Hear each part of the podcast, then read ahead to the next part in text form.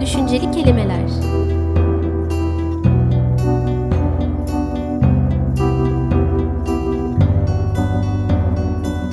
Düşünceli kelimeler.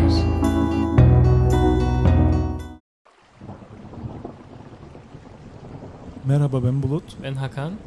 Düşünceli kelimeleri dinlemektesiniz. Bugün üzerine konuşacağımız, fikir yürüteceğimiz konu zaman ve içindeki insan. Kulağa çok aslında net ve açık gelen iki kavram. Zaman ve insan kelimeleri. Belki insanı zamanın içine yerleştirmek bir parça konuyu çetrefilli hale getiriyor olabilir. Zaman hepimizin aklında belli bir tanımın, belli bir karşılığı olan bir kavram. Nedir bu özetle? Bildiğiniz gibi kozmik hareketlere yani gezegenlerin birbirlerinin yörüngeleri etrafında dönerek oluşturdukları süre, zaman. İnsanın da ne olduğu üzerine geçen haftaki programlarda konuştuk ama onunla ilgili de 3 aşağı 5 yukarı hepimizin bir fikri olduğunu düşünüyorum. Zaman zaman kafamız bulansa bile. Ee, zamanın içerisinde bir faaliyet olduğu zaman ise ki bu faaliyet derken kastettiğimiz hem bir edime dayanan bir eylem olabilir hem de bir oluşum, oluşmak hali olabilir. Hem bir süreçsellik yani farklı olayların birbirlerini bütünleyerek oluşması olabilir. Zaman tarih mevhumu da kazanıyor. Yani zaman ve tarih dediğimizde birbirinden ayrı iki kavramdan bahsediyoruz. Dolayısıyla insan bir anlamda belki de zamana tarih niteliği yükleyen varlık. Zaman dediğimiz şeyi dönüştüren, oluşturan o malzemeyi böyle bir kilden yoğurup ondan bir seramik parçası üretir gibi, ondan bir taş işçiliği yapar gibi ona bir anlam veren varlık insan dediğimiz varlık. Ve tabii ki burada insanlık özelliklerine dayanarak bunu yapıyor insan. Ama zamanın da çok edilgen olduğu kanaatinde olmamamız lazım. Yani zaman da çok insana sadece ait olan bir şey değil. Her ne kadar bir malzeme olarak kullansak bile. Onun da kendi etkileri, onun da kendi belki de eylemselliği var. Gerisinde belirli bir tanrı inancı olan insanlara göre bir akıl, bir rasyona bulunan, diğer insanlara göre bir nedensellik bulunmayan o ayrı bir tartışma konusu ve dolayısıyla şunu söyleyebiliriz. Zaman ve insan birbirlerini sürekli olarak etkileyen iki mevhum. İnsan zamansız, zaman da insansız düşünülmesi zor iki kavram. Ya da belki zaman bir parça daha fazla ama tarih insansız düşünülmesi imkansız bir kavram. Dolayısıyla bugünkü süremizde üzerine kafa yormak istediğimiz konu insanın zaman içerisindeki yeri, dönemler boyunca süren serüveni ve aynı zamanda da insanlık bu kolektif alanın içerisindeyken bir mekan olarak düşüneceksek zamanı kendisinin zamandan kopartıp alabildikleri zaman karşısındaki edilgenliği. Senin ilk aklına gelen çağrışımlar nelerdir bu konu başlığında? Zaman ve insan sözcüklerini bir arada duyduğumda benim aslında aklıma birkaç soru gelir. Bir tanesi çok sık tartışılan bir şey. Özellikle doğal e, bilimciler daha doğrusu fizikçilerin en azından bazılarının öne sürdüğü gibi zaman var mı yok mu sorusu gelir açıkçası aklıma. Bir de ama deyip öndekini silmeden devam edeyim. Ama diğer taraftan şunu da söylemek e, gerekir herhalde. Zamanın olup olmadığının biraz indirgemeci olacak ama bence çok da büyük bir önemi yok. Neden yok? Çünkü insan öyle veya böyle bir şekilde bir zaman algısı olan bir varlık. Yani zaman dediğimiz şey aslında bizim algılarımızın senin de söylediğin gibi başka doğa hareketleriyle e, var olan bir e, nasıl diyelim devam etmesinin bir sonucu. Sonuçta biz zaman dediğimiz şeyi yaratsak bile kafamızda evet zaman yok ama biz insan öyle bir şey olduğunu iddia ediyoruz. Var yani şu anlamda var. Çünkü sonuçta işte doğuyoruz, büyüyoruz, belli bir yaşa geliyoruz ve bütün bunları bir adı üstünde zaman süreci içerisinde algılıyoruz diyelim. O yüzden yani onu sordum ama bir taraftan da geçtim şeyi e, birinci soruyu yani zaman var mı? İki insan dediğin gibi birazcık bahsettik e, bahsetmeye çalıştık dilimiz döndüğünce. E, Levent Kavas'ın bir söyleşisi vardı dan bir herhalde 3-4 yıl önceydi. E, sözcükler anlamlara e, nasıl geliyor konusunu tartıştığı ve orada tabii kendisinin de başka filozofları tartışırken özellikle Foucault'u, Nietzsche'yi tartışırken konuyu getirirken söylediği daha doğrusu sorduğu bir soru vardı. O soru gelir benim de her zaman aklıma. İnsan ne zamandan beri insan oldu? Yani insanın insan olması ne zamandan beri var? Ne zamandan beri insanız? Bazıları neden hala olamadı mesela. Evet. Yani bir türlü evet olamama durumu da söz konusu. E, zaman ve insan sözcüklerini bir araya da getirince işte insan ne zamandan beri insan olduğu sorusu hem bir yerde devam etsin sorulmaya hem de onun cevabını belki konuşurken değişik şekillerde açmaya çalışabiliriz. E, insan ve zaman ilişkisi bir de şeyi bende hep daha doğrusu bana şöyle bir fikri hep getirir. Zaman mıdır insanı o daha sonra çünkü tarih sözcüğünü kullandım ve bence çok önemli. İnsanın her zaman zaman sözcüğünü kullanarak söyledim. Orada da bir ironi var ama onu geçelim şimdilik. Ee, insanın kendisiyle ilgili, kendisine dair söylediği bütün şeylere baktığımızda birazcık işte o anlamda tarih önemli. Yani geçmişe bakarak bir şeyler söylüyoruz. Veya bugün de baktığımızda işte bugünün insanı şöyledir dediğimizde aslında zamansallık ilişkisi çok önemli. Senin e, de vurguladığın gibi. Benim aklıma aslında ikisini birleştirince o geliyor ve hep şu soru işareti değilim bir yerde var olmaya da devam eder benim zihnimde. O da şudur. İnsanı o olan o olduğu insan yapan içinde bulunduğu zaman mıdır ya da zaman diliminde yaşananlar mıdır yoksa zaman diliminin e, insanın insan olmasında hiçbir etkisi yoktur. Bu tamamen başka süreçlerle bağlantılı mıdır? Yani bence bu soruya cevap verirken göz önünde bulundurmamız gereken iki tane unsur var. Birincisi şu, zaman dediğimiz kendi içinde belki tek bir nokta olan, kendi içinde bir bütünlüğü olan fakat bizim ondan kopardığımız süre bize dahil denk düşen anlamında baktığında çok geniş bir alana yayılmış bir çizgi dersen her zaman diliminin her birey üzerindeki etkisinin aynı olamayacağı kanaatindeyim. Yani bugün Kuzey Avrupa'da 2022 yılında yaşayan bir insanın kendisinin çevresel koşullardan izole edebilme kapasitesi ile 1920'lerin karşısında yaşayan birisinin kendini çevresel koşullardan izole edebilme kapasitesi aynı olamaz. Aynı şekilde o çevresel koşullardan beslenebilme, faydalanabilme geri, e, olanakları da. Yani en basit unsurundan şunu söylememiz lazım. Yani zamanın mesela geçişliliğinden, tarih oluşundan bahsettik. Yok mu peki bu tarihin bir kaydı? Var. Nerede var? Bir yazılı kültürde var. Bir de doğal tarihte var. Doğal tarih çok ciddi bir teknik beceri ve belirli bir eğitim seviyesi isteyen bir şey okuması. Yani işte fosillerin kemik yapılarından tut da onları okuyabilmesi o da bir anlatı. Fakat o anlatıyı okumak çok yüksek bir nitelik gerektiren bir şey. Yazılı tarih, yazılı kültüre baktığında daha e, gereksinimleri düşük olmasına rağmen onun oluşmasının gerisinde de çok ciddi toplumsal erinimler var. Yani kendiliğinden hemen böyle topraktan biten bir şey değil yazılı kültür. Ya da bir ülkenin yazı kullanmaya başlaması da yazılı kültüre geçiyor olmak için değil. Yani kültür toplumu olmak lazım. Bu da bir sürü maddi manevi olanakların birikimi sonucunda varılabilen bir şey. Ve bu toplumun içerisinde yaşayan birisiyle yani o zamanın kaydını alan bir toplumda yaşayan birisiyle zamanın farkında olmayan bir toplumda yaşayan birisinin perspektifinden baktığımızda sorduğun soruya iki farklı cevap verilmesi gerektiğini düşünürüm. Bu da beni şuna getirir. Demek ki bir zaman var evet. Bu zamanın çünkü varlığı kadar yokluğunun da etkisini görüyoruz. Ama aynı zamanda bir de birey de var. Yani tüm insanlık veya tüm toplumsal koşulların içerisinde olan insanların aynı şekilde beslendiğini zamandan iddia edemeyiz. Dolayısıyla da bakmamız gereken nokta belki de şudur soruya.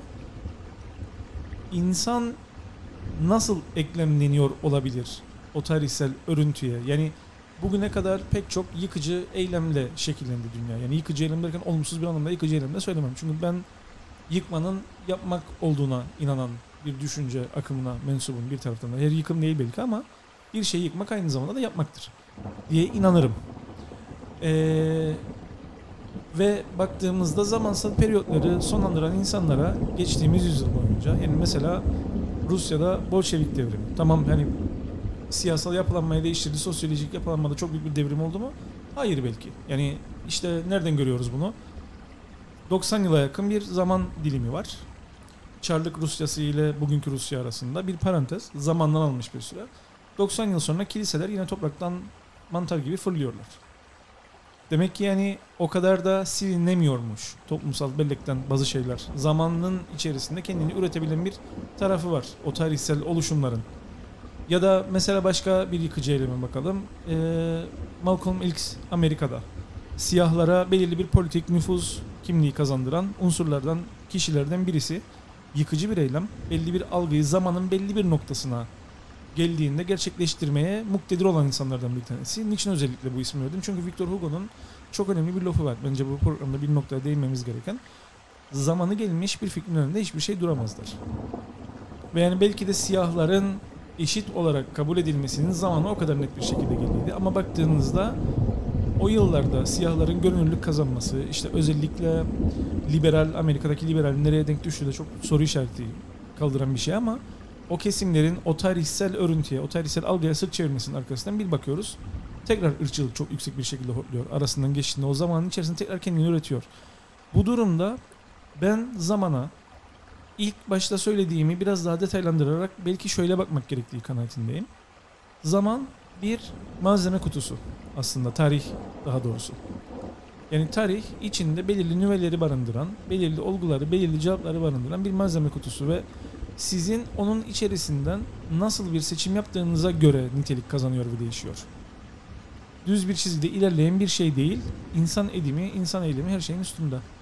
Özellikle tarih tartışmalarında zaten yani daha bugüne yakın en azından şeyler e, çalışmalar üzerinden söyleyecek olursak zaten sıklıkla vurgulanan bir şey değil midir mesela tarih?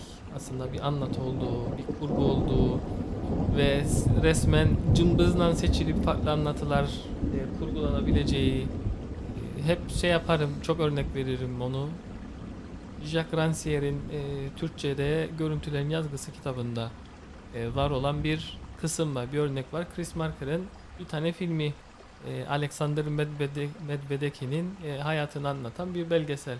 Şey e, İngilizceye Son Bolşevik, The Last Bolshevik diye ama Fransızca'da La Tombe d'Alexandre diye bir film ve şey örnek verir e, Rancière orada. Aslında Chris Marker var olmayan hiçbir şey yapmadı.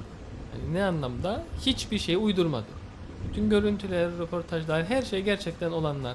Ama öyle bir anlatı oluşturdu oradan. Öyle bir kur, Kurguladı. evet, öyle bir kurguladı ki tamamen veriler yani belgeseli şey örnek verir orada Rancière çünkü e, belgesel gerçeğe en yakın olarak hep addedilen bir şey ama der belgesel olmasına rağmen yani belgelerle oluşturulmasına rağmen sonuçta bir anlatı inşa ediyorsunuz ve bambaşka bir şey ortaya çıkıyor. Buradan senin dediğin aslında e, yani tarih sözcüğünden dolayı onu söyleme ihtiyacı değilim hadi e, hissettim. Şey geldi aklıma. Biraz hem açabilmemiz için e, dediklerini diye düşündüm. Şimdi dediklerine katılırım. Önce onu söyleyeyim. Ekleme olarak da şunu yapmak istedim. Mesela dönemin insanı elbette bireyler dönemin tamamen e, bütün şeylerini barındırmak zorunda değiller üstünde. O onu ben de yani kabul ederim. Toplumsal toplumsallığa vardırdığımızda işi gene Marx'ın o meşhur e, Louis Bonaparte'ın 18. Brumaire de söylediği işte Hegel'in tarih anlayışından yola çıkarak işte çok daha esprili bir şekilde söylediği yani işte her şeyin tekrar ettiği birincinin trajedi ikincinin farsı olduğunu söylerken onu o satıra gelmeden yani birinci paragraf diye kaldı aklımda. Şeyi söylerdi ya yani insan kendi tarihini kendi yapar ama var olan koşullara göre yapar. Ve e, beni çok etkileyen bir cümledir o. Geçmişin ağırlığı e, üzerimize bir kabus gibi çökerdir. Yani toplumsal şeyde dedin ya mesela Sovyetler Birliği parantezi var ama kiliseler gerçekten e, yani çok güzel bir tabir bence de mantar gibi tekrar çıktılar. Nasıl yani bir neredeyse 80 küsur yıl olmayan hatta devlet eliyle yasaklanan Bir incilim bile bulunmadı. Evet. hatta ve hatta e, yani mesela şey Stalin'in o dönem yani daha çok daha geride tabii da yani Stalin'in özellikle dinle ilgili dalga geçmek için yaptıkları ortada. Yani ben şeyi hatırlarım. Letonya'da e, Riga şehrinde bir tane büyük bir kilise var ve yani arkadaşlar Oralar bizi gezdirirken şey dedi. Stalin döneminde burası bir kafeydi. Kilise. Hı hı. Yani dalga geçsin diye öyle. Bizzat kendi hı. şeyiymiş yani Stalin'in talimatı. Yani kafe yapın ki insanlar şeyi anlasın gibisinden. Şeye Kutsal git- değil. Evet. Yani bir o parantez açabilirim burada Tabii, bir şey tabii, var. tabii. Mesela Çin Komünist Partisi de geçen sene bir karar aldı. Kiliselerde artık İsa'nın yerine Çin Komünist Partisi Başkanı'nın e, fotoğrafı var. Yani evet bunlar önemli şeyler. Marx'ın dediğinde bir şekilde eee sanki de doğruluyorlar. Yani ikisini de. Hem Hegel'in dediğini. Birinci trajedi, ikinci fars. Bir de yani geçmişin ağırlığının üzerimize bir kabus gibi çöktüğü.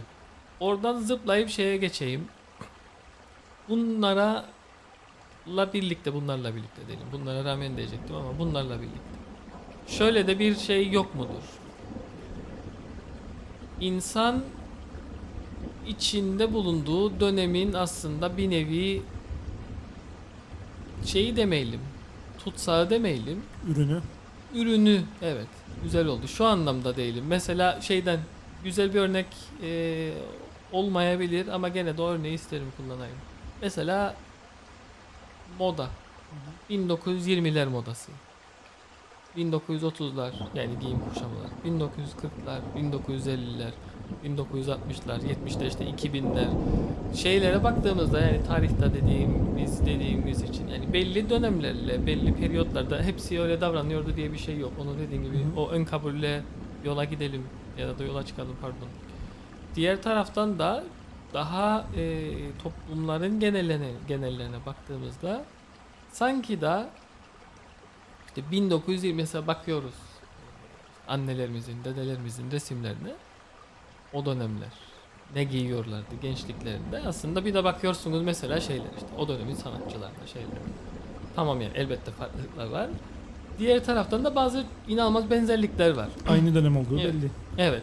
Yani şimdiye bakıyorsunuz mesela bazen işte tamam modanın öyle bir tarafı var. Yani Roland Barthes'in söylediği o moda sistemi e, kısmına geçmeden onları çok en azından bugünlük söylememize gerek olduğunu düşünmem. Daha sonra şey yaparız gerekirse. Bir şeyler var ama yani o hani doğru bir tabir değil burada ama ben gene de kullanmak isterim. Yani bir zeitgeist var yani bir zamanın ruhu diye bir şey var. Ve o zamanın ruhu ve uzun zamanda yaşayan insan arasında e, sanki kolay kolay görülemeyen ama aynı zamanda da çok rahat kolaylıkla görülüp anlaşılabilen bir ilişki var. Müzikten tutun edebiyata hepsinde bunu görmek sanki mümkün. Yani şimdi önce sana teşekkür etmem lazım. Çünkü benim bir çorba halinde söylediğim şeyi çok güzel toparladın ve harika bir açılım yaptın. Gene başka bir çorba oluşturmak isterim ama söylediklerinde zihnimdeki şu düşünceyi provoke eder. Zamanın insanı etkilemesi yani zamanın zeitgeist diye adlandıralım ismini bir tınısının belki olması, bir dokusunun olması ve insanda bu dokudan kendi payını alması buna çok katılırım. Ama Stephen Grabman isimli bir teorisyenin belki bu arada e, bu noktada geliştirdiği bir teori yardımcı olabilir biraz daha böyle açıklamaya fikirleri. Stephen Grabman yeni tarihselcilik düşüncesinin önde gelen düşünürlerinden bir tanesi. Yani yeni tarihselciliğe genellikle işte Foucault'cu tarih diskurunun bir alt kolu olarak bakılır. Çok da ne kadar geçerli bir görüştür emin değilim. Yani hala daha oluşum halinde olan bir teoriden bahsederek ama özetle bahsettiği şey şu. Stephen Grabman'ın hani Hegelci tarih anlayışında olaylar ve olayları etkileyen olaylar ve bunların belirli bir sonucu var çok kabaca tarif edersek. Ee, bunun dışına çıkan Alman Tarih Okulu'nda o dönemki olayların kendi iç dinamikleri içerisinde gelişimleri var. Yani illaki olaylar arası bir bağlantı olmak durumunda değil. Dolayısıyla da senin az önce söylediğin gibi sizin o olaylar bütününden neyi görmeyi seçtiğiniz önem arz eden bir şey. Yani bir olayı siz çevresel koşullardan bağımsız okuyabilirsiniz. Örnek vermek gerekirse Hegelci tarih anlayışı İkinci Dünya Savaşı'nda resim çizen birisinin yani Hegel o yıllarda yaşamadı örnek veriyorum sadece. İkinci Dünya Savaşı'nda resim çizen birisinin savaşla bağlantılı bir okumasını yapardı muhtemelen resminin. Alman tarihselcilik okulu hayır onun resim çizmek istiyor oluşunun onun aynı denk döneme düşüşünü söyleyebilirdi. Stephen Grabman'ın yeni tarihselciliği de senin söylediğine yakın ya da aynı şekilde şunu söyleyen bir görüş.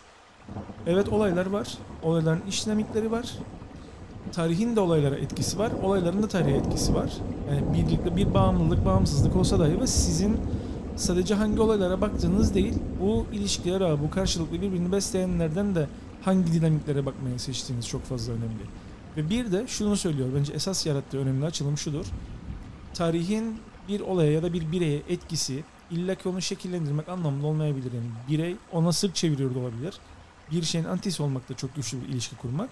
Ama o zaman baktığımızda onun müdahalesi oranında, onun nüfuz etmeye çabaladığı oranda başka bir kutupta kendini yeniden kuran bir insan görebiliriz biz ilişkisiz. Yani mesela bunun en belirgin özelliği bence tarihten örnek verebileceğimiz kim var? Dadacılar. Tarihsel bir şey mi? Kesinlikle yani. Bugün dadacılar 1900'lerin başından işte 20. yüzyıl başlangıç 19. yüzyıl sonlarından falan soyutlayarak düşünmek mümkün müdür? Yani çok dönemsel bir şey. Ama yaptıkları dönemi mi yansıdır? Baktığında. Yani o yapı bozumları, o zaman için yaptıkları işte sürrealizmin bazı nüvelerini taşıması kendi içerisinde dönemin estetiğinin dışına çıkan şeyler, işte o fotokopi estetiğini ilk kuranlar olmaları, o kolaj sanatını yapmaları yani bu alıştığımız o dönemin baktığımız estetiğinin çok dışında olan bir şey. Ve sadece bir estetik yapı değil o. Çok farklı bir algılama biçimi. Ya da Andy Warhol. Andy Warhol döneminin estetiğini de alıp baştan üreten bir şey. O kadar ki pop art yani bir anlamda kitlelerin sanatı gibi ne yapıyor hatta daha da öteye gidiyor Andy Warhol.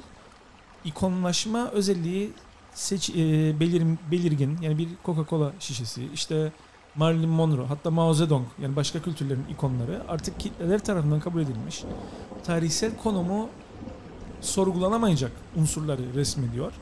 Ama onların onları res, onun onları resmetmeyi seçmiş olması yani tek taraflı bir alıcı, bir görsel tüketici değil, üretici olması bir anlamda onun reprodüksiyonunu yapması bütün tarihin içerisinde o an olan o üretim ilişkilerini, o görselliğin tüketilmesini kırıp parçalıyor bir anlamda.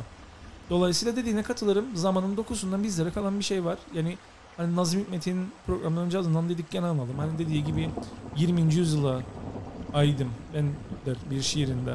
20. yüzyılın insanıyım bütün kavgalarıyla yani onunla ilişki kurar. Ya da Cemal Süreya der ki benim şiirimde aya çıkmanın da etkileri vardır. İnsanların ne kadar küçük olduğunu fark etmesinin ilişkilidir. Edip Cansever kendisine işte siz bir heykele benziyorsunuz işte böyle zamandan soyutlanmış diyen birisine çok şiddetli karşı çıkar bir röportajında. Görmüyor musunuz der 17. 18. 19. yüzyıldan taşan acıları benim şiirimde bu yüzyılda. Ben onların ürünüyüm der. Ama diğer taraftan da baktığınızda onlara ayrı bir kimlik hüviyeti kazandıran, onların bir ağacın dallarındaki teplikli yaprak olmamasını, ayrı bir çiçek olmasını sağlayan ona göre geliştirdikleri o reaksiyondur diye düşünürüm ben. E, yok şey değil katıldığımı söyleyerek devam edeyim. Bir de ekleme yapayım. E, gene yani böyle şey gibi oldu gerçi. Karşılıklı işte şey üzerinden gitme gibi olmasın. Daha aklıma şeyi getirdin sen söylerkenden. Yeni tarihselciliği. Bir de mesela Wallerstein. Immanuel Wallerstein'in Utopistik diye bir böyle çok küçük bir kitapçığı var. Eğer aklımda yanlış kalmadıysa BGST Boğaziçi Görsel Sanatlar Topluluğu yayın evinden çıktıydı Türkçesi. Orada tarihin çatallanmalarından bahseder şey. Wallerstein bir nevi. Yani belki senin tam demiş olduğun mesela Dada'dan verdiğin örnek var ya zamanının ruhunu aslında tam da bence dediğin gibi yani zamanının ruhunu ona karşı durarak taşıyan bir tarafı var. Mesela Dada'nın da sürrealizminde yani baktığımızda bütün bu gelişmelere tarihsel bazı gene sürekli tarihe atladık ee, şey olarak ama kaçınılmaz olarak senin de ilk başta dediğin gibi. Mesela Edward Carr'ın tarih nedir de söylediği bir süre kopuş ve süreklilik yani Evet. zaten tarihi tarih yapan aslında bir de bir nevi o yani kopuşlar ve süreklilikler bir taraftan dediğin gibi işte kopuş oldu 1917 ama süreklilik oldu. Ee, Sovyetler Birliği çöktükten sonra ve aynı aslında şeyin bir nevi farklı bir devamı. Elbette çok şeyler değişti. Ama aynı zamanda birçok şeyler de değişmedi. Yani o kopuşlar, süreklilikler var. Ee, şu açıdan derim yani o kırılma anları ve başka yerlere doğru gidişat konusunda evet bazı e, şeyler çok önemli. Gerek davranışlar, gerek tarihin getirdikleri kendi başına bir şekilde. Yani sanki ilişki dediğin gibi hepsinin birbiriyle bir ilişkisi var ve o ilişki içerisinde bir taraftan zamanın ruhunu görüyoruz ya da işte algılıyoruz. Byung-Chul Han da zamanın kokusu da dediği gibi galiba. Ee, o kitabın yakın zamanda eski kitaplarından bir tanesinde yani Türkçe'de. E, yani zamanın ruhu var e, varsa yani en azından bizim tanımladığımız şekilde veya biz bakıp öyle görmek istiyoruz. O da Hala daha olabilir. var mı? Zamanın ruhu. Hala daha var mı? E, zamanın ruhu ruhu demeyeyim şeyden gideyim metafor olarak. Zamanın sanki buharlaşmak üzere olan bir şeyi var. E, bir kendisi bir yerlerde var. Sorun bence şu var olup olmadı yani şeydi hangisiydi e, Alice Harikalar Diyarında Çeşar kedisi gibi. Var mı yok mu? Ben hep şey örneğini, e, esprisini pardon yaparım. Hep ondan bahsettiğimde. Şebnem Ferah'ın yokluğun varlığın bir sözü var yani tam ona uyar bir şey. Bence öyle bir durumdayız. Yani var Bence ama yok. pandemi bu açıdan çok büyük bir şanstı. Yani yanlış anlaşılmasın kimse bütün trajedik tarafını başka bir tarafa değerlendiriyorum ama pandemi şöyle bir deneyim sundu insanlığa. Ortak bir deneyim etrafında yeniden toplandık.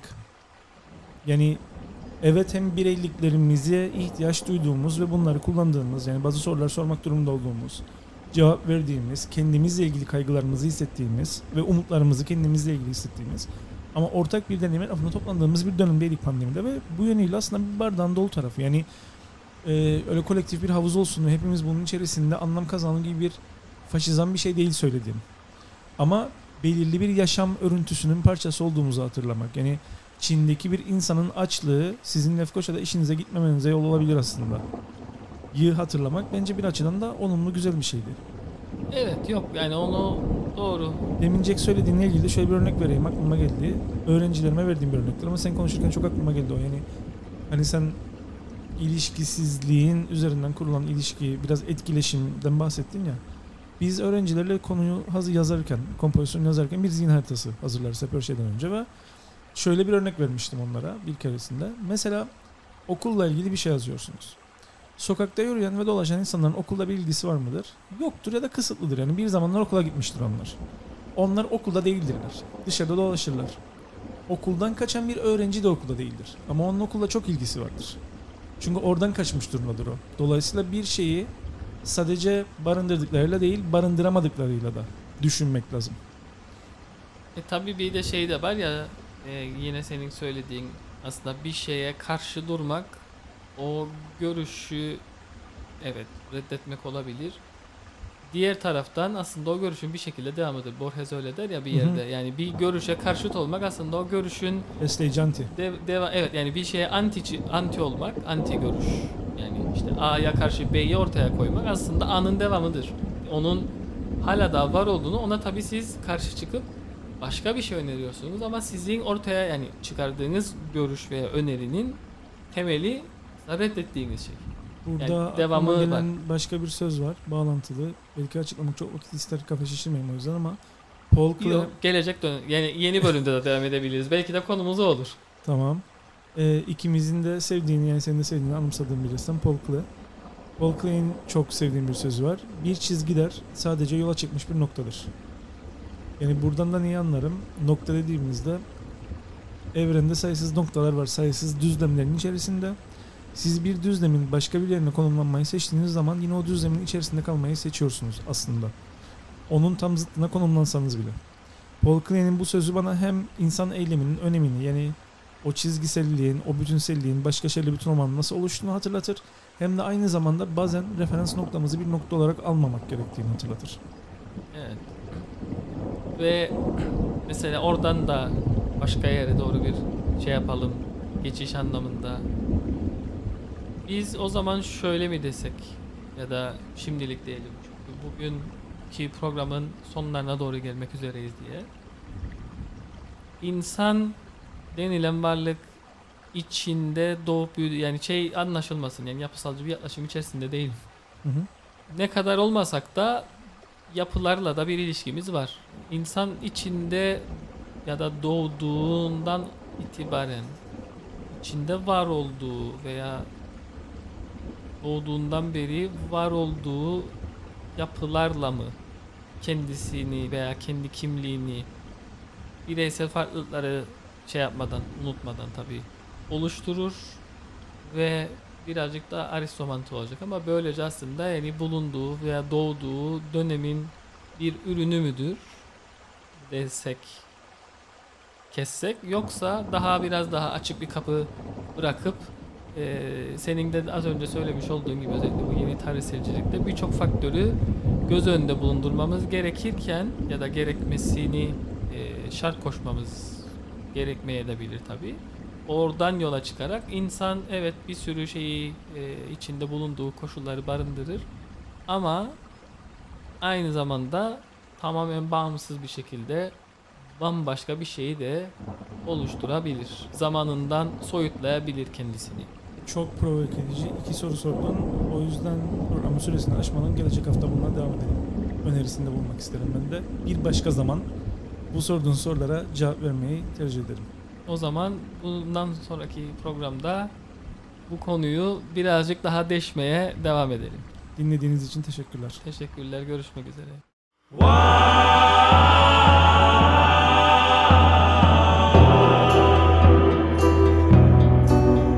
Düşünceli kelimeler.